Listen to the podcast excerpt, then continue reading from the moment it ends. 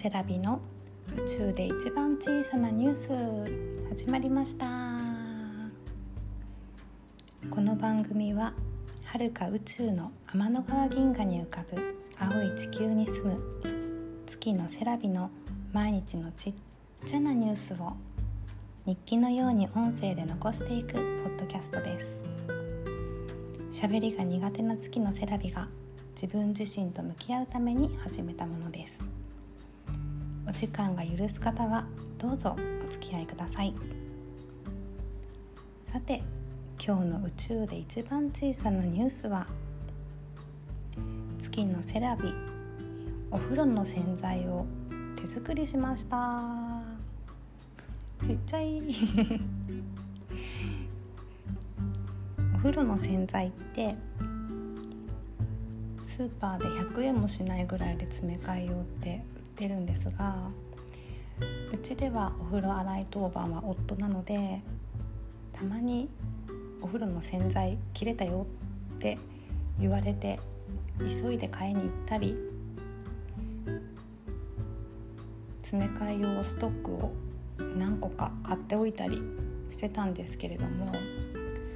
ふとお風呂の洗剤って買わなくても自分で作れないかなって思って検索してみました。するとお風呂の汚れって皮脂なので洗濯用の洗剤で作れるということが分かりまして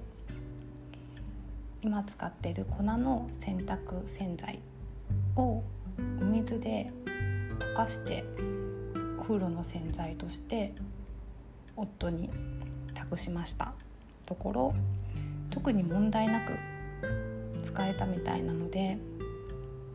ただ泡立ちは市販のものの方が良かったっていうことで流す時は特に問題なく流れたみたいなので今後は我が家では手作りでいこうかと思います。というのもいつも詰め替え用の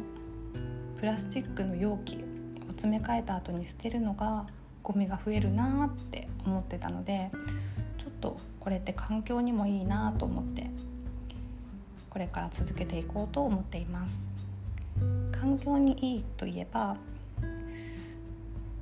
今自分ができる範囲でそして楽しめる範囲でいろいろ環境にいいことを自分なりにやってることがあるのでお話ししようと思います。まず我が家では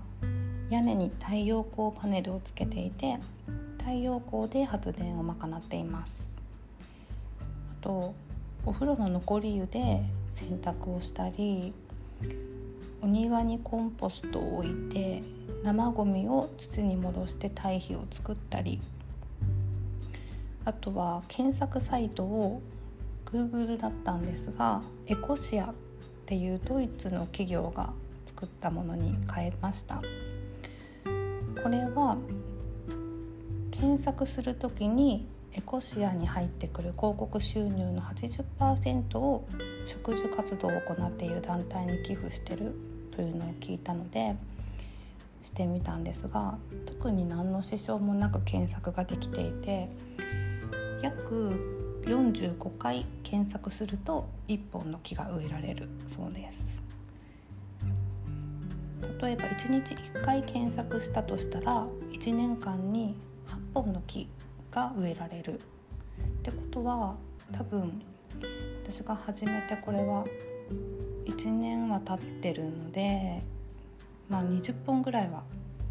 地球に木を植えられてるって思うとすごく嬉しいなって思います。あと牛乳パックのリサイクル。これはしてる方多いと思うんですけど1リットルの牛乳パックが 6, 6枚でトイレットペーパーが1ロールできるらしくて牛乳パックって洗って上の飲み口のところを広げた後に手でのりしろのところをこう開けていくとハサミを使わずに広げることができるので結構簡単にリサイクルできるなって思ってます。あとペットボトルのリサイクルはえっと、イメージとしては一度溶かしたものをあ溶かしたりとか細かくしたものをもう一度ペットボトルにするっていうリサイクル方法をイメージしてたんですけど調べていくとリサイクルといっても燃えるゴミみたいに燃やすことで発電や熱などのエネルギーとして再利用しているっていうリサイクル法が7割以上だということを知ってあ燃やすんだって思ってなるべくペットボトルの飲料を買わないようにしてます。あとお風呂に入った時にスクラブを使うことがあるんですけどお砂糖とかお塩以外のスクラブは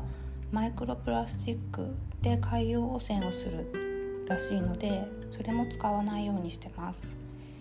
えっと、お砂糖とかお塩とかあと米ぬかとか天然の泥クレイとかも大丈夫みたいです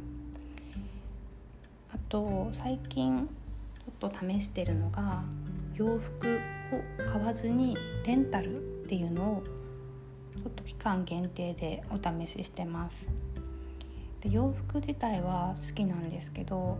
結構安いのを頻繁に買って捨てるっていうのが嫌なのでなるべく買わないようにでこのレンタルで借りて返すっていうものをしています。